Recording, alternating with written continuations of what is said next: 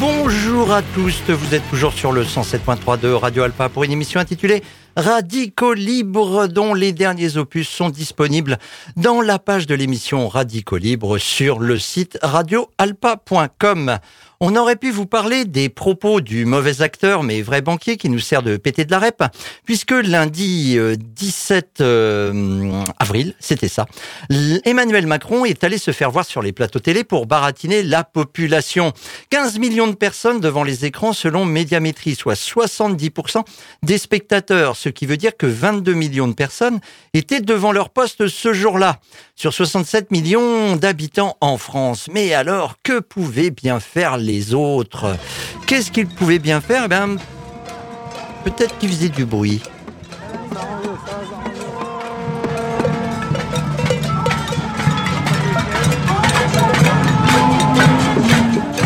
Aux efforts.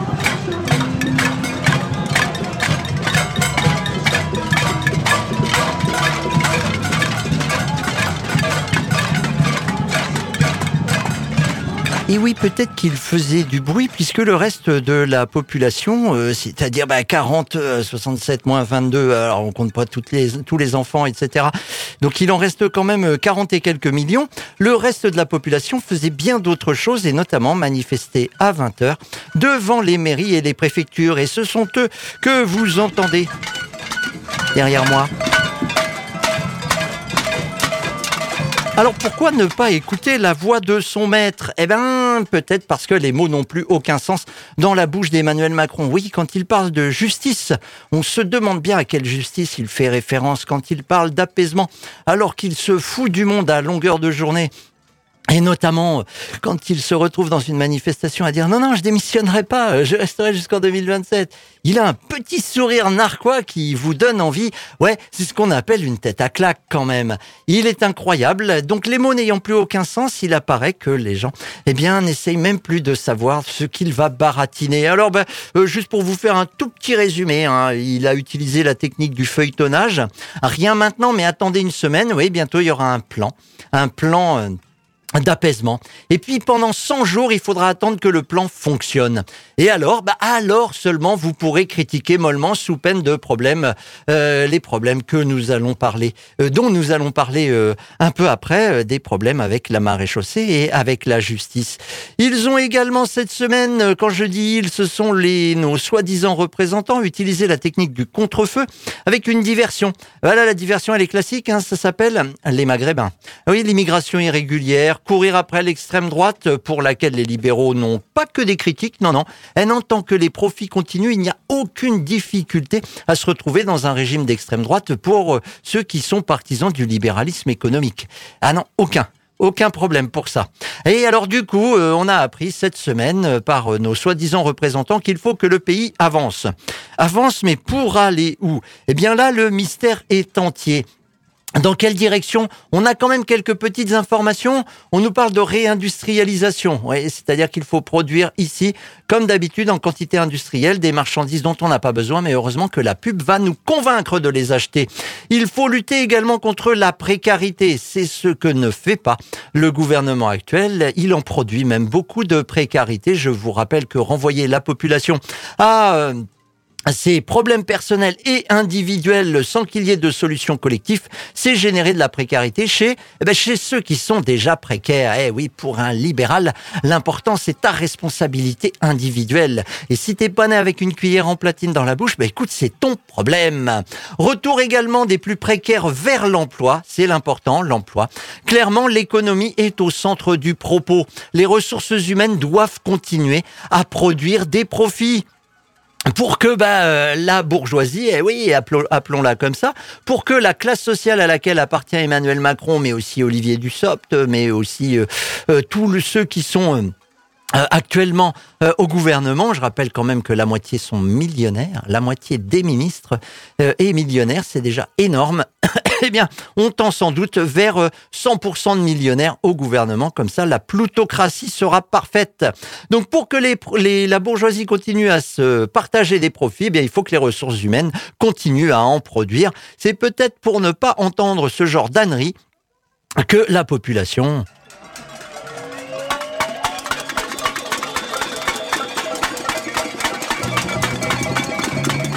est allé faire des petits tours euh, dans les mairies, enfin devant les mairies et devant les préfectures pour faire du bruit ce lundi 17 avril. Des sons de casseroles qui retentissent partout.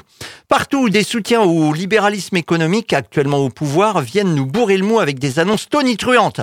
Par exemple, en Inde, vendredi 21 avril, Elisabeth Borne, première ministre de son État, est venue se faire voir pour expliquer que le gouvernement travaille à réduire la durée d'attente pour avoir de nouveaux papiers d'identité. Eh ouais, on est sauvé. Mercredi 19, concert de casserole aussi pour le, le ministre de la Transition écologique, Christophe Béchu, qui était venu en Sarthe expliquer que nous ne tiendrons pas les 1,5% de plus avant la fin du, des 1,5 degrés de plus avant la fin du siècle. Ben oui, ça y est, c'est acté. Les libéraux assument de continuer à détruire le milieu dans lequel nous vivons. Ils avaient promis des choses, bah non, mais on pourra pas les tenir.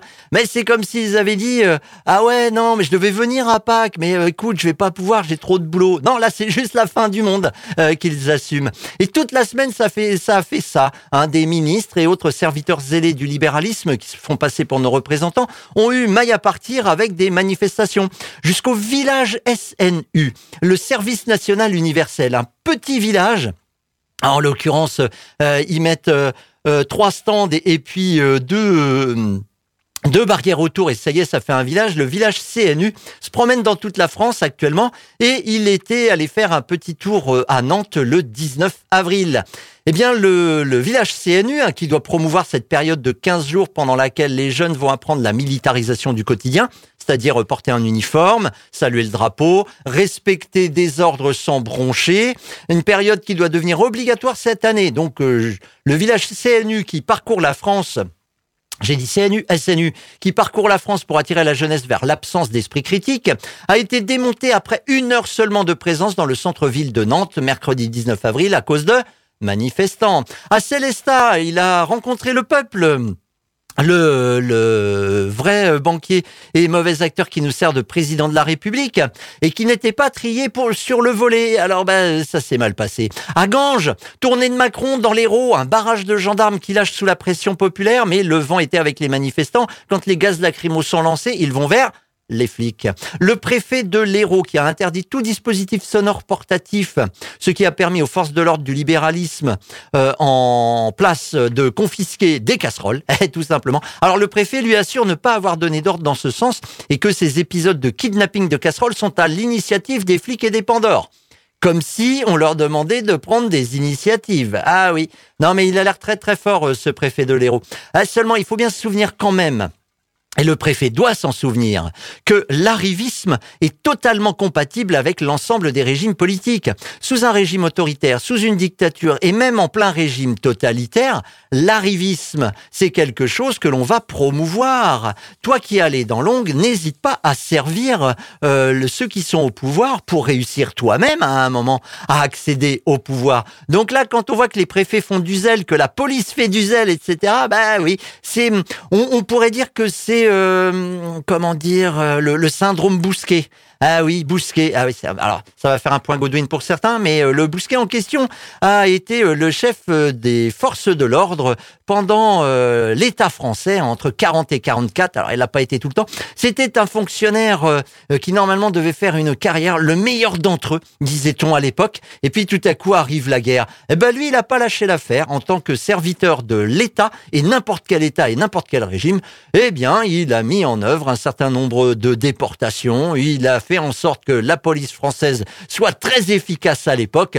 Voilà, c'est le syndrome Bousquet qui est en train d'atteindre un certain nombre de nos préfets qui vont au-delà de leurs prérogatives. Mais pourquoi? Eh bien, peut-être pour sortir du lot, parce que la préfectorale, c'est quand même plusieurs centaines de personnes. Alors du coup, ben, à un moment, euh, comment tu veux être repéré? Hmm, Celui de l'Hérault, là, il est bien. Il va trop loin. Hmm, il n'y a pas si longtemps, celui de Bordeaux, là, euh, celui de la Gironde, il est très bien. Tiens, euh, il s'appelle l'allemand, mais c'est pas grave, on va le mettre quand même préfet de police de Paris. Eh oui, si vous voulez sortir du lot, ami de la préfectorale, eh bien, il faut absolument euh, que vous soyez très, très, très zélé et montrer euh, que vous allez soutenir l'État jusqu'au bout. Jusqu'au bout, c'est-à-dire bah, jusqu'à la fin. Bah, jusqu'à ce qu'à un moment, il n'y en ait plus. Un rassemblement avait d'ailleurs lieu vendredi 21 avril à l'appel du CLC, le comité de libération des casseroles à Montpellier, pour dire quand même que ça suffit. La lutte contre la réforme des retraites, le 20 avril, euh, puisque ça continue, oui, il y a eu un petit point d'orgue quand même dans la semaine avec l'invasion du siège d'Euronext, c'est-à-dire la, bourse de Paris. Donc il y a des manifs un petit peu partout. En région, comme on dit dans les rédactions parisiennes, des actions euh, locales, oui, pas nationales, mais... Euh, pour vous tenir au courant dans la Sarthe, eh ben, n'hésitez pas à aller voir Mobilisation 72, mobilisation c'est au pluriel, mobilisation 72 tout attaché, point gogocarto.org. Et ben, par exemple, lundi 24 avril, vous apprendrez sur le site que le ministre des Bras d'honneur, Dupont-Moretti, sera en Sarthe. Qu'on se le dise. On aurait pu vous parler du collectif sartois des soulèvements de la Terre qui a organisé une première réunion d'information en plein air, mercredi 19 avril, place de la République à Le Mans. Si vous l'avez loupé, cette première réunion, eh bien, vous pouvez vous rattraper en allant à une réunion indoor comme on dit, euh, ben je ne sais pas trop où, un d'information à la Maison des Citoyens. La Maison des Citoyens, c'est euh, place des Comptes du Maine. Hein, vous descendez les escaliers euh, derrière le cinéma, les cinéastes. Ah, donc réunion d'information pour le collectif sartois des soulèvements de la terre le lundi 24 avril à 18h30. Et pour en savoir plus sur les soulèvements de la Terre, eh bien, les soulèvements de la Terre, tout attaché.org. On aurait pu vous parler de la justice en France, oui. Il vaut mieux, euh, il faut mieux être en ce moment une entreprise de transport aérien et un fabricant d'avions qu'un Pékin moyen. Oui, on apprend cette semaine que les dirigeants d'Air France et d'Airbus ont évité la condamnation pour le trash, le crash d'un avion euh, qui a eu lieu dans les années 2010, parce que l'accusation n'a pas trouvé de preuves. Et c'est dingue. En tout, ils savent qu'il y a des responsabilités, tout ça, mais ils n'ont pas trouvé de preuves. Moi, je me disais que c'était euh, euh, fini cette histoire de preuve. Ben oui, parce que depuis 2018, quand même, des gilets jaunes, des manifestants de tout poil, des opposants de passage et même des promeneurs au mauvais endroit au mauvais moment. Bon, d'abord se font tabasser par la marée chaussée et après avoir été maltraités comme un paquet de linge sale, se sont retrouvés en garde à vue, puis, pour certains, déférés devant la justice. Pour une partie, le jet de projectiles, les insultes, les dégradations de biens publics, comme on dit, sont avérés, d'accord, sans conteste. Et pour les autres, eh bien, pour les autres, la bourgeoisie a complété son arsenal juridique en 2010 par le fameux article 222-14-2 du Code pénal. Le fait pour une personne de participer sciemment à un groupement, même formé de façon temporaire en vue de la préparation caractérisée par un ou plusieurs faits matériels de violence volontaire contre les personnes ou de destruction ou dégradation de biens est puni d'un an d'emprisonnement et de 15 000 euros d'amende. Oui, la seule présence à un endroit à un moment suffit. Que vous ayez participé aux dégradations comme celle des panneaux publicitaires Clear Chanel dans le centre-ville de Rennes qui amène l'entreprise à ne plus les remplacer depuis le début du mois d'avril et donc de ne plus abreuver la population de sollicitations à la consommation ou que vous soyez là pour suivre quelqu'un ou pour vous rendre compte par vous-même, ou pour tenter d'aller chez mamie qui habite de l'autre côté du boulevard. Eh bien, votre présence suffit, elle vaut participation. Cet article du Code pénal est, comme certains antibiotiques, à spectre large. Et pour nos soi-disant représentants, c'est tellement pratique pour juguler toute opposition politique. Mais là n'est pas le pire. Parce que par là-dessus a été inventée la comparution immédiate. Souvent montrée comme obligatoire, souvent recommandée par les forces de l'ordre qui vous gardent à vue, et parfois même recommandée par l'avocat commis d'office qui ne veut pas se faire euh, yesh avec votre affaire. Bon, le code de procédure pénale est très clair. Même si une grande partie est totalement inconnu des forces de l'ordre déjà mentionnées, alors que normalement le code de procédure pénale devrait leur servir euh, de, de bréviaire, eh bien dans l'article 397, il est dit qu'une fois devant le tribunal, je cite, le tribunal avertit le prévenu qu'il ne peut être jugé le jour même qu'avec son accord. Toutefois, cet accord ne peut être recueilli qu'en présence de son avocat ou, si celui-ci n'est pas présent, d'un avocat désigné d'office sur sa demande par le bâtonnier. Donc, il est possible de refuser d'être jugé à la va vite, comme je te pousse par des juges qui n'ont pas que ça à faire et qui se disent vivement la prochaine séance. Parce que celle-là, c'est de l'abattage. J'ai un quart d'heure pour chacun des prévenus. Ça va faire un peu court. Je sais pas s'ils se disent tout ça d'ailleurs. La peur du prévenu, c'est la prison préventive, d'où l'intérêt des garanties de représentation à fournir. C'est le genre d'information que donnent les legal teams et autres associations de défense collective Tiens, d'ailleurs, Défense Collective, c'est le nom d'un collectif que l'expert en humour d'extrême droite qui nous sert de ministre de l'Intérieur, j'ai cité Monsieur Darmanin, voudrait bien dissoudre justement.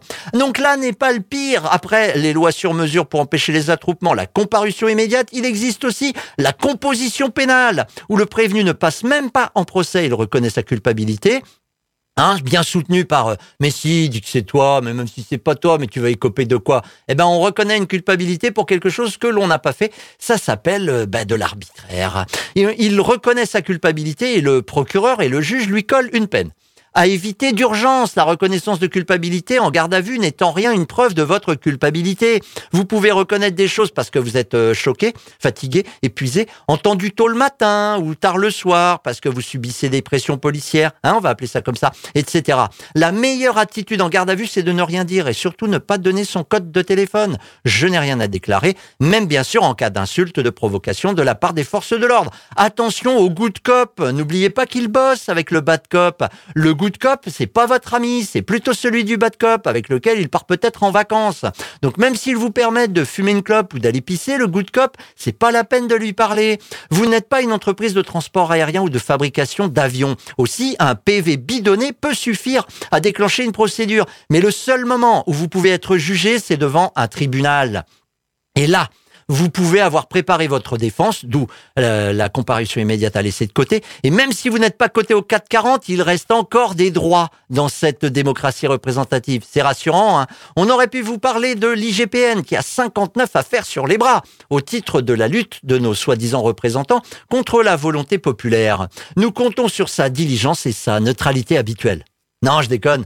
Mais l'inaction relative des autorités contre les forces de l'ordre qui se lâchent ne doit pas nous empêcher de documenter les faits auprès d'associations comme euh, la LDH, Amnesty International, le site violencepolicière.fr, euh, l'autre site désarmonles.net, etc. Toutes ces associations, tous ces collectifs peuvent faire remonter, ils ont des contacts dans les médias, peuvent faire remonter les informations, peuvent faire remonter ça également euh, auprès de la défenseuse des droits. Euh, vous-même, vous pouvez la saisir. Alors cette semaine, un arbre cache la forêt des violences policières. C'est l'histoire de cette bagnole de flic qui joue à GTA contre un scooter garni de trois jeunes qui ne voulaient pas marcher. Mise en garde à vue et en examen des trois policiers une semaine après les faits. Ça, c'est à noter dans les annales. Mais que cela ne nous aveugle pas. Les dizaines d'autres affaires impliquant des forces de l'ordre, se croyant tout permis, ne doivent pas être oubliées. On aurait pu vous parler de la sécheresse parce qu'elle avance. La moitié des départements sont en vigilance. Et 15 départements ont déjà des arrêtés préfectoraux de limitation de l'utilisation de l'eau. Ça urge. Ça urge. On est mi-avril. Non, on est le 22 avril pour les auditeurs du direct. Ouais, bah en tout cas, on n'est même pas fin avril. Ça urge, le modèle de production majoritaire actuellement n'est pas viable. On est en train de crever sous les marchandises qui font tourner la société de consommation. Alors merde, euh, on fait quelque chose. Eh ben, on a préféré euh, finalement vous parler euh, d'écofascisme. Et oui, le 25 février dernier, l'Allumette, le centre social autogéré du Mans, situé 7 rue de la Marne dans le quartier de Pontlieu, qui fait donc des permanences le mercredi et le samedi de 14h à 19h. Hein, c'est cette rue de la Marne, dans le quartier de Pontlieu, je l'ai peut-être déjà dit, s'appelle l'Allumette. C'est un centre social autogéré qui fait des, où il y a des permanences les mercredis et samedis de 14h à 19h. Cette rue de la Marne, dans le quartier de Pontlieu. D'accord. Bon, n'hésitez pas à passer hein, pour connaître d'abord les lieux, leurs activités et ce que vous pourriez apporter, puisque rappelons-nous que c'est autogéré. Donc l'allumette, le 25 février dernier, accueillait Antoine Dubio. Mais quand on dit ça, on n'a pas tout dit. Je m'appelle Antoine Dubio, je suis euh, doctorant en géographie, je travaille sur l'histoire des, mouvements écologistes, je suis doctorant à l'Université de, Genève en Suisse. Et euh, j'ai aussi un engagement euh, politique qui m'a mené à travailler sur la question de l'extrême droite et des rapports notamment entre extrême droite et écologie depuis plusieurs années, notamment sur un blog euh, sur lequel je faisais un petit peu une veille sur les liens entre écologie et extrême droite d'une manière un peu particulière qui est sur les théories écologistes de l'extrême droite. Alors le site internet en question s'intitule perspective au pluriel printanière au pluriel point info perspective printanière.info. Et il est surtout actif entre 2020 et 2021. Un site où l'on trouve notamment un article intitulé La possibilité de l'écofascisme d'un certain Toinou, surnom qui cache assez mal Antoine Dubio. La possibilité de l'écofascisme est sans doute une référence au sociologue Hugo Paletta, qui écrivait en, 2018 un livre intitulé La possibilité du fascisme. En avril 2022, dans une interview dans le magazine Politis, Hugo Paletta répondait à la question des signes actuels montrant donc cette fameuse possibilité du fascisme. Il disait ceci. On ne compte plus les symptômes morbides pour parler comme Gramsci. Alors Gramsci, c'est euh, Antonio Gramsci, un intellectuel italien euh, socialiste du début du XXe siècle, qui a lutté contre le fascisme justement, et il est même tombé dedans, enfermé à partir de 1926 jusqu'à sa mort 1937 dans les geôles fascistes. Donc on ne compte plus les symptômes morbides pour parler comme Gramsci. Il y a par exemple euh, les dissolutions de collectifs antiracistes luttant contre l'islamophobie, le CCIF et le CRI, de collectifs anticolonialistes, Palestine vaincra, ou antifascistes, Galles à Lyon. Il y a également les lois jumelles liberticides imposées il y a deux ans, dites sécurité globale et contre le séparatisme qui conjointement intensifient l'autoritarisme et institutionnalisent encore un peu plus l'islamophobie. On pourrait évoquer évidemment aussi les politiques anti-migratoires et leurs conséquences criminelles depuis plusieurs années, ou l'indifférence généralisée vis-à-vis du sort terrible que subissent les exilés, et la manière dont les appareils de répression de l'État les brutalisent continuellement. Il y a aussi la manière dont fonctionnent les institutions politiques en France, avec un pouvoir énorme concentré dans l'exécutif et une marginalisation de l'Assemblée nationale, qui n'est plus, pour l'essentiel, qu'un théâtre d'ombre. Pendant la crise sanitaire, toutes les décisions étaient prises par le président de la République en Conseil de défense, soit en toute opacité. Si les institutions de la Ve République ont toujours été peu démocratiques, le macronisme en a encore accentué les traits les plus autoritaires, à tel point que nous nous situons déjà plus nous ne nous situons déjà plus dans le cadre de ce que l'on appelait les démocraties bourgeoises. Enfin, il faut rappeler les violences policières presque toujours impunies et qui sont historiquement endémiques dans les quartiers populaires et d'immigration et qui se sont largement intensifiées contre les mouvements sociaux depuis 2016. Puis la répression policière et judiciaire ahurissante durant le mouvement des Gilets jaunes. Donc la possibilité du fascisme, une perspective des plus délétères qui pourrait se nourrir d'une possibilité des écofascismes au pluriel parce que c'est le titre du livre d'Antoine Dubio que l'on retrouve tout de suite. C'est ce qui a abouti à, créer ce, à écrire ce livre Écofascisme, à la demande d'un éditeur qui s'appelle Grévis, qui est un éditeur militant qui est basé à, Caen et qui m'a proposé, à partir d'un des articles que j'avais fait, en fait, de transformer ça sous, dans, un livre. quoi. Écofascisme au pluriel, vous y tenez? Oui, j'y tiens. Il se trouve qu'au début, euh, Grévis avait proposé écofascisme au singulier. Euh, moi, j'ai j'étais pas très à l'aise avec ce titre. Je proposais de passer au pluriel aussi pour montrer qu'en fait il y avait une diversité de théories derrière. L'idée c'est pas du tout d'apporter une définition figée de ce que c'est l'écofascisme, mais de montrer que c'est plutôt quelque chose qui est en train d'apparaître, en train de se constituer. Donc pour l'instant les contours sont pas forcément très définis. Donc l'ES a un peu cette fonction là quoi. Euh, le terme a été employé déjà euh, dans, à partir des années 60-70 et ça désignait peut-être pas la même chose que ce que vous, vous avez voulu dire dans le livre. Euh, à cette époque c'était quoi? À cette époque, c'était surtout la crainte d'un régime euh, écologique euh, autoritaire. Mais finalement, le lien avec euh, le fascisme au sens historique du terme, avec ce projet de régénération de la race, de la nation, etc., qu'on a pu, qui, ont pu exister, ça, ça a un petit peu disparu. C'était simplement l'idée d'autoritarisme qui dominait. Ça, c'était un, sens du mot écofascisme qui existait beaucoup dans les milieux écologistes. C'est là, là qui s'est forgé au départ. Et euh, moi, ça me posait un peu problème qu'il y ait plus ce lien justement avec la notion de fascisme. L'idée, c'est pas de dire que c'est bien un régime écologique autoritaire. Hein. Je, suis contre ce type de, régime politique, mais euh, simplement en termes d'analyse, c'est intéressant. C'est à mon avis plus important de réussir à être précis et à montrer euh, aussi qu'il peut y avoir des, fascistes au sens pour le coup entier du terme qui peuvent s'approprier la question écologique. Donc ça, c'est le sens historique du terme que j'ai un peu rejeté. Et puis il y a un autre sens qui est le sens euh, que peuvent utiliser les anti-écolos pour critiquer l'ensemble des écolos. Quelqu'un comme Sandrine Rousseau, hein, qu'on apprécie ou qu'on n'apprécie pas, en fait, dès qu'elle intervient dans les médias, elle se fait euh, taxer d'écofasciste ou, ou de termes euh, proches, hein. ayatollah vert, khmer vert si on prend les insultes écolos, mais sinon il y a d'autres insultes politiques type islamo-gauchiste ou féminazi qui sont à peu près du même ordre que écofasciste. En effet, au siècle dernier, dans les années 1970-1980, la montée de l'écologie politique faisait redouter des solutions autoritaires pour imposer la défense de l'environnement. Ainsi, dans l'article Partage ou crève, paru en 1974 dans le journal Le Sauvage, un certain André Gorz, déjà connu des auditeurs, montre la tentation d'une écologie imposée par des techniciens qui sont de fait technocrates, ils ont le pouvoir. Bernard Charbonneau, également connu sur cette antenne, disait en 1980 dans un ouvrage intitulé Le feu vert. L'écofascisme a l'avenir pour lui, et il pourrait être aussi bien le fait d'un régime totalitaire de gauche que de droite, sous la pression de la nécessité. En effet, les gouvernements seront de plus en plus contraints d'agir pour gérer les ressources et un espace qui se raréfie. Déjà commence à se tisser ce filet de règlement assorti d'amendes et de prisons qui protégera la nature contre son exploitation incontrôlée. Et depuis, le terme sert à nouveau euh, par exemple, à l'adepte de la pensée confuse Luc Ferry, a dénigré tout anticapitalisme qui s'appuierait sur la pensée écologique. Dans son ouvrage Écofascisme, au pluriel, paru en 2022 chez Grévis, Antoine Dubio définit deux versants à la possibilité d'une dérive autoritaire de l'écologie. On l'écoute. Alors l'écofascisme, là, ce serait donc le lien entre le fascisme et l'écologie. Il y a deux pentes qui nous mèneraient vers euh, cette, euh, ces écofascismes, je vais y arriver, ils sont au pluriel. Euh, c'est notamment la fascisation de l'écologie et l'écologisation du fascisme. On va commencer par la première pente. Si on parle de la fascisation de l'écologie, déjà, il faudrait essayer de définir un peu ce qu'est l'écologie. Oui, c'est toujours un, un, petit peu compliqué. Moi, je, prends, je le prends dans un sens assez large, au sens de groupes politiques ou personnes euh, qui s'intéressent euh, au fait de transformer la société euh, pour la rendre plus soutenable de manière assez large. Alors là, ça peut englober des approches très variées. L'idée, c'est de rester assez ouvert à, différents types de politiques écologiques qui peuvent être menées.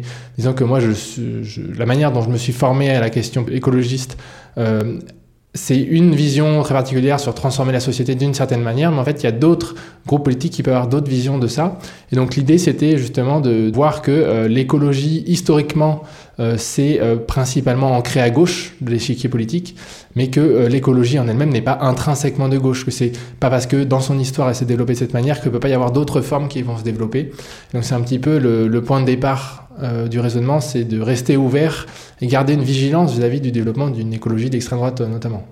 Pour les dangers qui guettent euh, l'écologie politique, avec cette idée d'une fascisation euh, de l'écologie, il y aurait tout d'abord la, fragmentation politique de l'écologie. Est-ce que c'est vraiment un problème qu'il y ait plusieurs formes euh, d'écologie politique?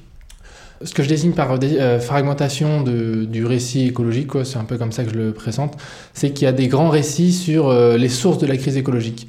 Alors il y a euh, par exemple le grand récit, c'est euh, l'humain qui, euh, serait intrinsèquement destructeur dans son environnement. ou alors il y a d'autres récits, comme quoi ce serait le capitalisme, comme quoi ce serait un autre grand récit, ce serait le colonialisme, un autre grand récit, le patriarcat, avec des, comme ça des lignes qui sont tracées sur d'où vient la crise écologique. Je pense que c'est pas effectivement pas du tout un problème en fait que ces différents récits. la situation en fait elle imbrique un certain nombre de facettes différentes. Et justement, c'est là qu'il faut réussir, dans le camp euh, des écologistes, à être un peu fin dans la manière dont on articule ces différents récits, et pas les opposer entre eux, mais montrer que c'est aussi une, manière d'analyser le problème, euh, mais que en fait, les analyses historiques qu'on peut faire seront toujours partielles. Donc en fait, c'est pas grave de se centrer sur euh, un système de domination et ses impacts écologiques. Ça ne veut pas dire que ça résume la situation de manière globale. Donc à propos des récits plus complémentaires que divergents sur l'origine de la crise écologique, eh bien on verra ça la prochaine fois. Et on parlera également euh, d'écologie réactionnaire, de collapsologie, de survivalisme. Moi, je vous conseille d'être dans le coin, franchement.